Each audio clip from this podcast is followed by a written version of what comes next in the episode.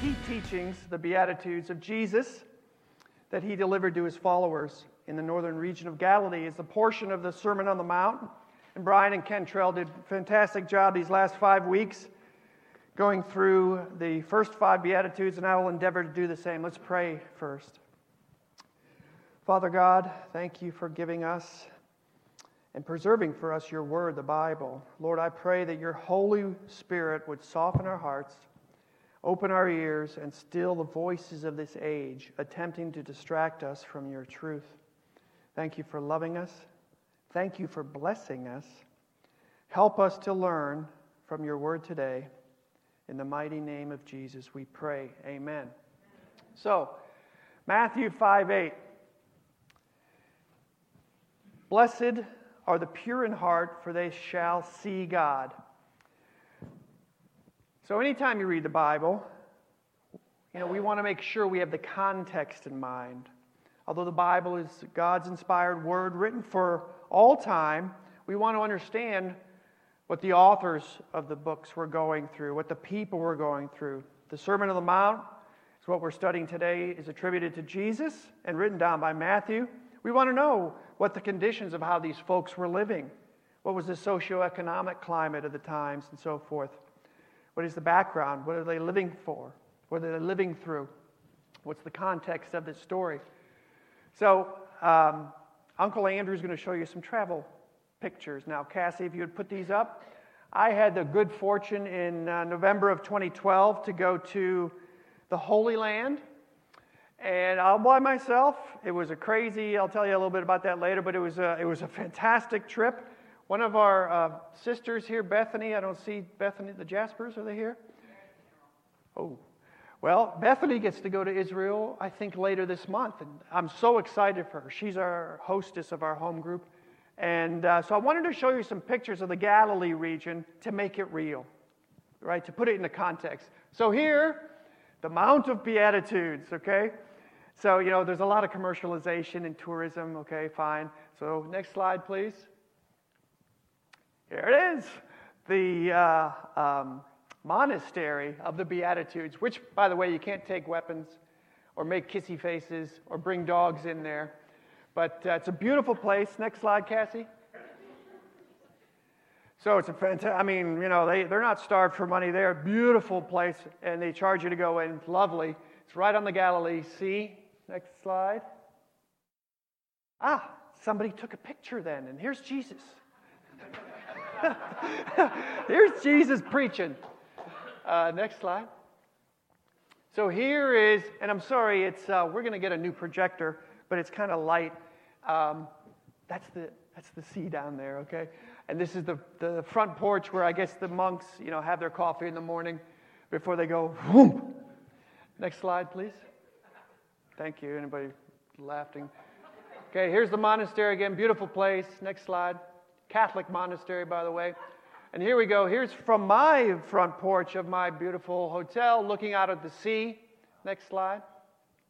Now, I want to bring to your attention it is really rocky up there, right? And if you, okay, think back. They didn't have roads, they didn't have shoes, they had sandals. How did they do their farming? the farming that was conducted that I witnessed, somebody had to move all these rocks. Next slide. All right, rocky, rocky, rocky, lots of rocks. Okay, strong ankles at those times. Next slide. And these are big rocks. Big rocks. By the way, this is under sea level. All right? So, the, like the Dead Sea, which is south of Galilee Sea, this is below sea level. Next slide.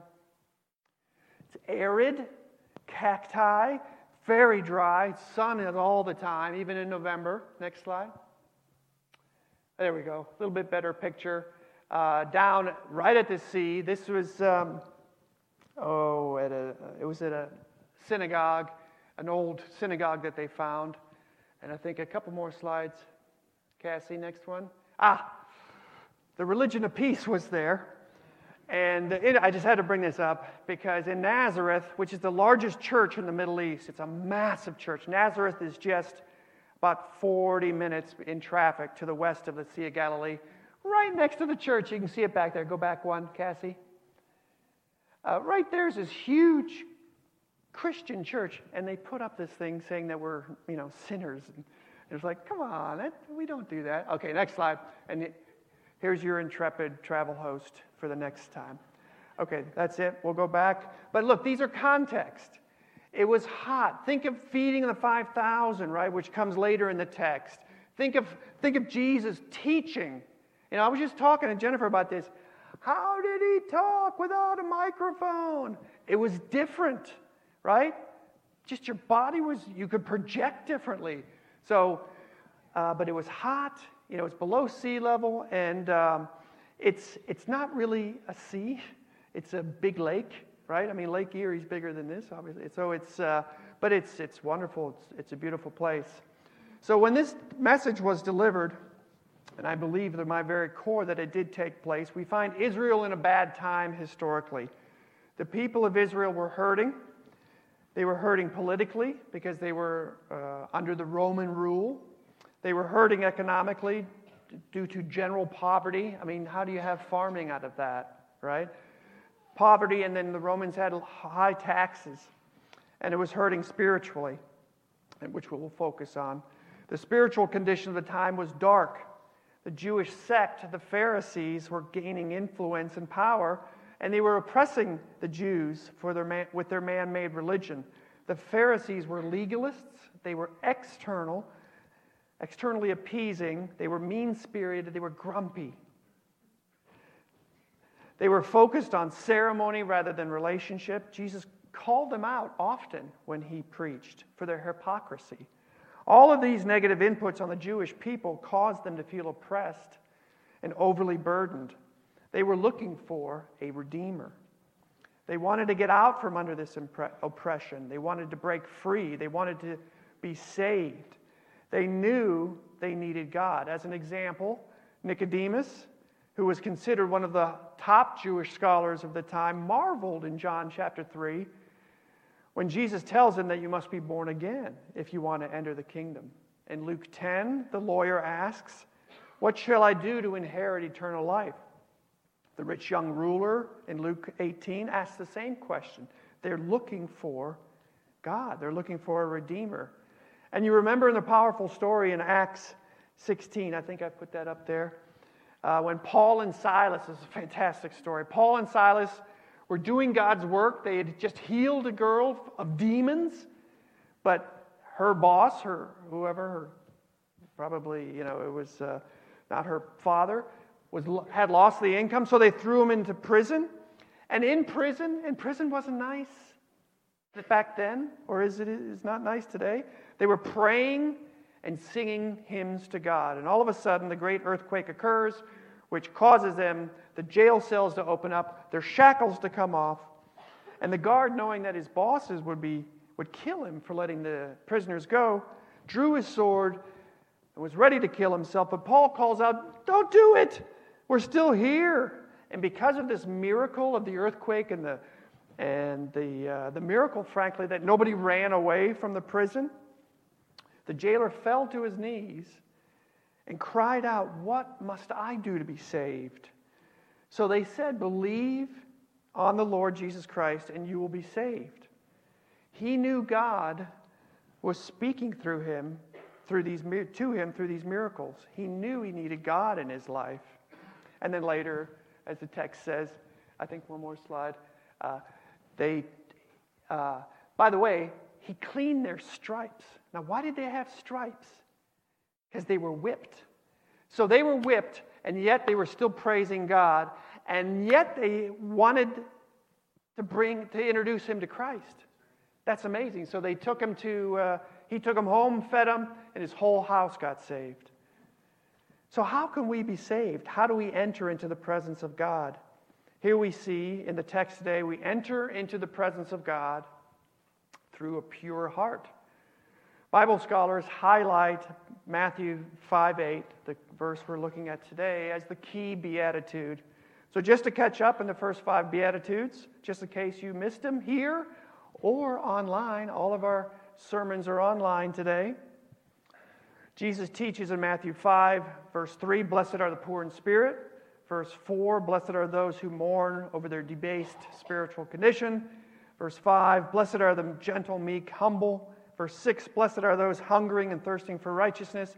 7 Blessed are the merciful, for they shall obtain mercy. And here today we have verse 8 the pinnacle of the climb, if you will, that you can see God, you can be saved if you are blessed with a pure heart to receive the righteousness that God requires. Okay, here's a spoiler alert. I'm going to keep reading ahead for the next couple of chapters because in verse 9, it is the pure in heart who are peacemakers. Verse 10, it is the pure in heart who are persecuted. Verse 11, it is the pure of heart who have evil spoken against them. In verse 13, it is the pure of heart who are the salt of the earth. And 14, it is the pure of heart who are the light of the world. So Israel was being oppressed by the Pharisees who always compared themselves against other people. Do you remember that parable that Jesus taught uh, on the Pharisee and the tax collector in Luke 18? I think it's up there. For, uh, Luke 18 11, the Pharisee stood and prayed thus with, with himself God, I thank you that I'm not like other men, extortioners, unjust, adulterers, or even as this, this tax collector. I fast twice a week. I give tithes of everything I possess. And the tax collector, standing afar off, would not even raise his eyes to heaven, but beat his breast and said, God, be merciful to me, a sinner. I tell you, this man went down to his house justified rather than the other, the Pharisee. For everyone who exalts himself will be humbled, and he who humbles himself will be exalted. The Pharisees were smug. It's a great word. They were legalists. They added tradition and works to Scripture. They weren't humble, they were bullies in the faith. They had co opted the religion of Jehovah God. They worried about the external. They were condescending. They would step on your back to get a little higher in the eyes of God. They measured themselves against the worst person. They compared themselves against those who they thought were beneath them. They would step on your back to get a little higher, to get closer to God, they thought. When you compare yourself and take solace that you are better than the tax collector, better than the drunk next door, better than the guy at work who's struggling with his duties, or that you stole less than the Wall Street Ponzi scheme guys, that comparison is too easy. The Pharisees got it wrong. It's not the lowest moral person against whom you can compare yourself, which you can always find. And by the way, people are pointing at me and you to, to, for that same comparison. It's not looking over your shoulder to see who you're competing against in this race of life. Comparing yourself against other fallen people isn't right. It's God. The comparison of ourselves must be against God. He is the highest being in the universe. He's the creator. He's completely holy, completely sinless. Even when Jesus condescended to come down to earth, to this wicked earth, to take on human form, he never sinned. That's the standard an honest person should compare himself against. God sets the standard, and Jesus here says that only the pure of heart will see God's kingdom. Only the pure in heart get to know God. Only the pure in heart will inherit eternal life. Only the pure in heart attain God's standard. In Psalm 24, David, I'm going to look this up because it's a great psalm. King David writes about how he's in his pilgrimage and how he's going down to a festival in Jerusalem. But he is stopped in his tracks by the Holy Spirit along the way. And he says to himself, How am I going to be worthy of the, to be in the presence of God? Who may ascend the hill of the Lord? Or who may stand in his holy place? He who has clean hands and a pure heart. You see, it's kind of a theme here Old Testament, New Testament together. Who has not lifted up his soul to an idol, who nor sworn, sworn deceitfully? He shall receive blessing from the, the Lord and righteousness from the God of his salvation. Let me read that again. And righteousness from the God of his salvation. This is Jacob, the generation of those who seek him, who see his face. Now I'm going to continue reading there because it's, it's sort of out of context, but it's, it's fantastic. He continues in verse 7 Lift up your heads, O you gates. So he's talking metaphorically to the, to the gates of the, of the um, palace or of the castle. Lift up your heads, O you gates, and be lifted up, you everlasting doors, and the King of glory shall come in. Who is this King of glory? The Lord strong and mighty, the Lord mighty in battle. Lift up your heads, O you gates. Lift up, you everlasting doors, and the King of glory shall come in. Who is this King of glory? The Lord of hosts. He is the King of glory. Who's going to see God? Who can ascend that holy hill? Who has the right to be in his presence? Those who have been given his righteousness through salvation. Those cleansed on the inside by the washing of regeneration and the receiving of the Spirit of God. David continues in Proverbs 4:23, "Keep your heart with all diligence, for out of it springs the issues of life." In chapter 6 of the book of Isaiah, the prophet has a similar Holy Spirit moment when he sees God sitting on the throne. This is another fantastic verse, set of verses. With the angels attending him, I think it's up there, Cassie, if you can put it up there. Uh, with the angels attending him, saying, Holy, holy, holy is the Lord of hosts. The whole earth is full of his glory. So I said, Woe to me, woe is me, for I am undone, because I am a man of unclean lips. This is Isaiah. And I dwell in the midst of people with unclean lips, for my eyes have seen the King, the Lord of hosts. Later in the chapter, we see that God takes away his Isaiah's iniquity. God purges him of his sin. In New Testament language, God regenerates Isaiah. God saves him. So let's talk about the heart. It's a miracle. The heart is a miracle muscle. We can't live without it. It's miraculously taking in oxygen, converting it to white blood cells or something, as far as I know. And it shoots it all over the body. The heart is used in the Bible to describe the centrality of mankind. The heart, it's the core of us. The Bible uses uh, the word heart 800 times. It's the core of our being. And you wouldn't hear me say to my wife if she wasn't in the nursery right now, Jennifer, I love you with all my with all my liver. No, it's, it's the heart.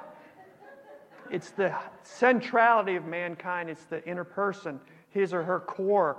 The word heart, I mentioned, is used 800 times, very often in the Bible. Christianity is not about religion. It's not about what is on the outside. The Pharisees see the outside. God is saying here in Matthew 5 8 that before you ever see me, you have a lot, to, you have a lot of work to do inside. You have to have a pure heart. The problem, what keeps you from God, is the condition of your heart. David knew this. A lot of references to David in this series. In Psalm 51:10, create in me a clean heart, O God. In 1 Samuel 10, we see Psalm, Psalm, we see Saul was given another heart by God. It wasn't a transplant, but it meant that God changed him on the inside. And it was good at first, but then Saul continuously, continuously disobeyed God by acting as a priest, which was forbidden. God tells Saul that his reign is over, for the Lord sought a man or a leader after his own heart. God seeks people after his own heart. Now, Bible readers will know that this is a foreshadowing of what will transpire next, and we know that Saul was taken down by God, and over a period of time, David was installed as king of Israel. In David, God appointed a man after his own heart. What made David, what, what, what made David different from Saul? David was a sinner like we are. But as Brian preached a couple weeks back, David acted in a particularly devious ways to get his loyal top general killed in battle just to justify his affair he was having with the general's wife. So David is no different from us. He sinned, we sin.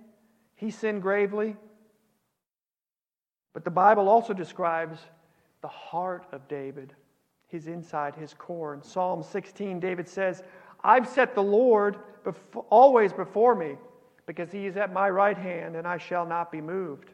Psalm 57, David writes, My heart is steadfast. He is a man after God's own heart. The Pharisees got it all wrong, or you could say they just took the easy path. They were all about the outside and admitted nothing about the condition of their inside, of their heart. Jesus tells us it's the inside, it's the heart that is important.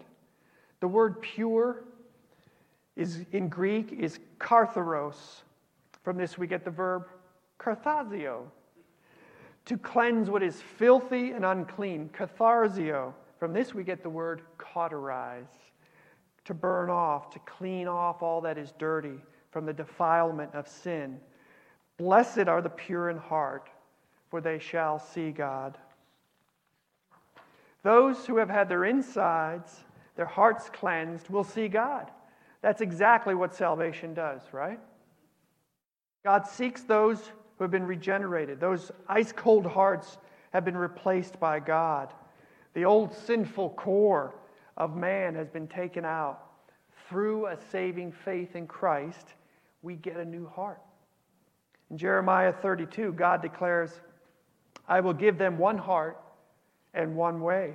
James 4 4 says, Do you know that friendship with the world is enmity? Enmity, good word, to God.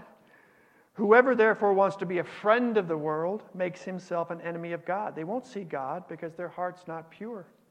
That's salvation. God, in His mercy, He cleans out our heart. David cried out, Create in me a clean heart, O God. Ought this not be our cry today and every day? Brian lauded uh, scholars in the past like William Barclay, who spend a lot of time in Scripture, a lot more than I will ever have. And we also find great expositors and scholars today. John MacArthur is one of them, and he dives deep as he often does, into the different stages of purity. And I put them on your handout, which I think are kind of cool to look at. First, MacArthur says there's primitive purity. This is God's original purity. It's the purity that is essential to the nature of God. As light is to the sun, as wet is to water, original purity is God. There's created purity.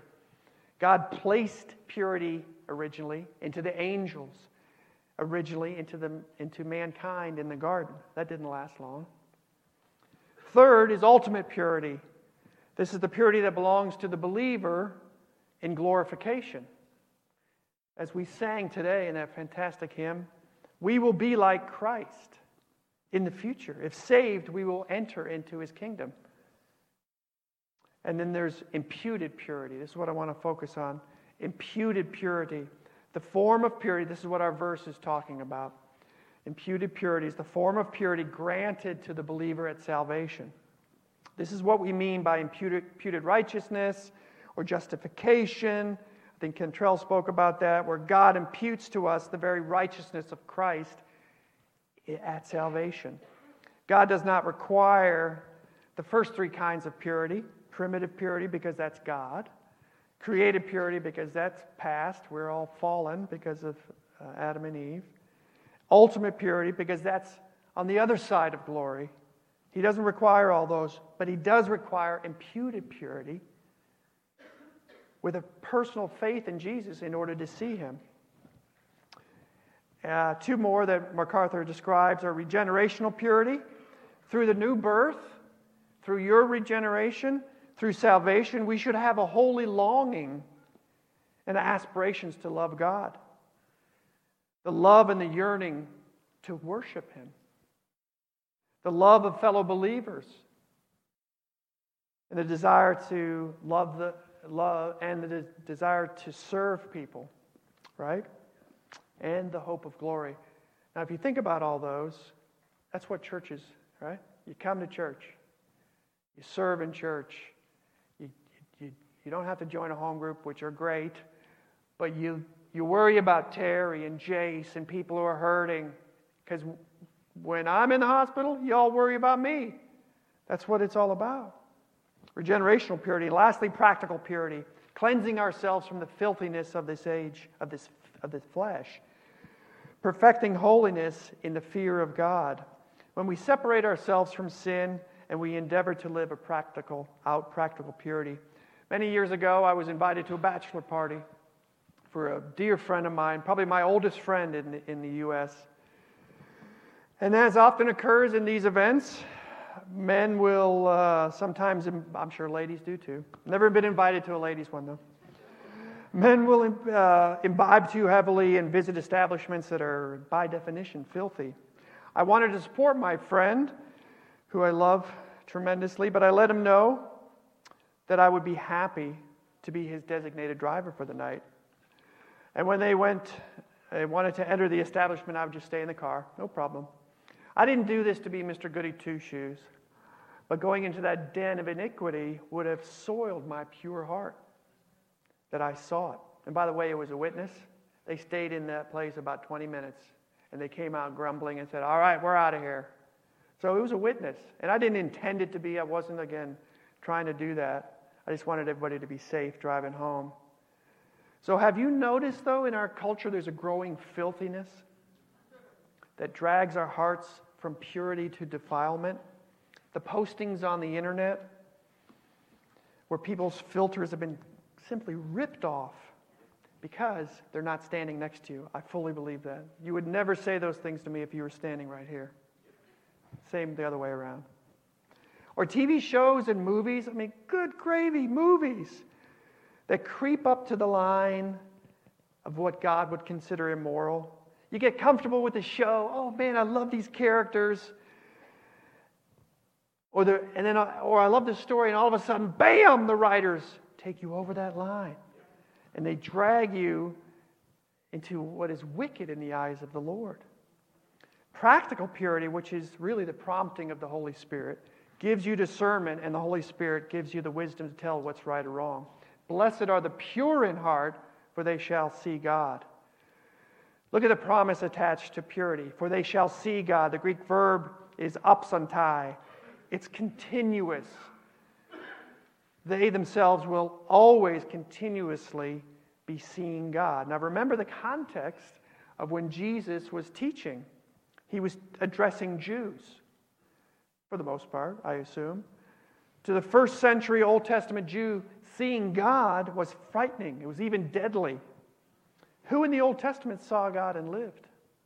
Moses. He saw through a veil and he got sunburned. Isaiah, he just saw a portion of God. We talked about that already. Ezekiel, he saw a glimpse of God. Nobody saw God, really. It was deadly. Remember in the Old Testament worship ceremony, when the high priest went into the Holy of Holies, he wore bells on his robes to keep track of him. And what they tied to his leg? They tied a rope to his leg.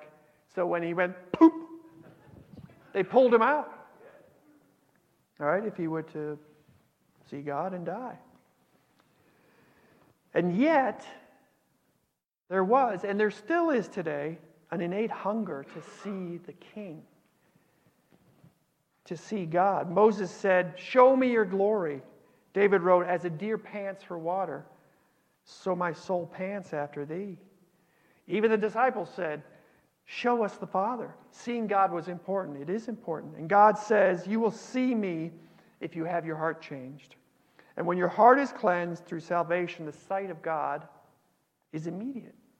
Christians see God through their faith. We see God in all his glory through the revelation of Scripture. This is why we encourage you to read your Bible, right? We don't just have these handouts with all these verses in there because we like to work late at night to put that all together. We want you to study this, right? We're in a series of Beatitudes. Have you read them all? Read them. Find God through the scriptures. It's a divinely delivered book. Someday we will see God, like the, the uh, hymn said, in his blaze, the blazing glory of God. We will see that. Someday we will see Jesus face to face on the other face to face on the other side. But until that day, we see him through the eye of faith. We see God in history. We see God in circumstances. Believers see God in creation. We see God in providence. I got to go to Israel because some guy fired me, but they gave me a great package. Fantastic package. So I was paid to go to Israel. And I have a great wife who said, Yeah, go. That's providence. I mean, it was terrible, you know, you didn't want to get fired and all that, but I got to go to Israel. It really increased my faith, and I encourage people to go if you can go. But that's not a, a random thing that, that had happened to me in my profession. God wanted me to go. And in His all knowing way, he, he got me to go. It's not a blob of tissue that by chance or evolution turns into a beautiful baby. It's God. We who have been saved, we fortunate who have been given a pure heart by the definer of purity, now we will see God. We see God in a sense of knowing Him, being aware of His presence and His power, purifying the heart. This cleanses our vision of the soul, and so that we can see God. What are the signs of a pure heart? Integrity, sincerity, one who's, uh, in whose spirit there's no deceit, a real longing for righteousness, a real love for God, a hunger for purity.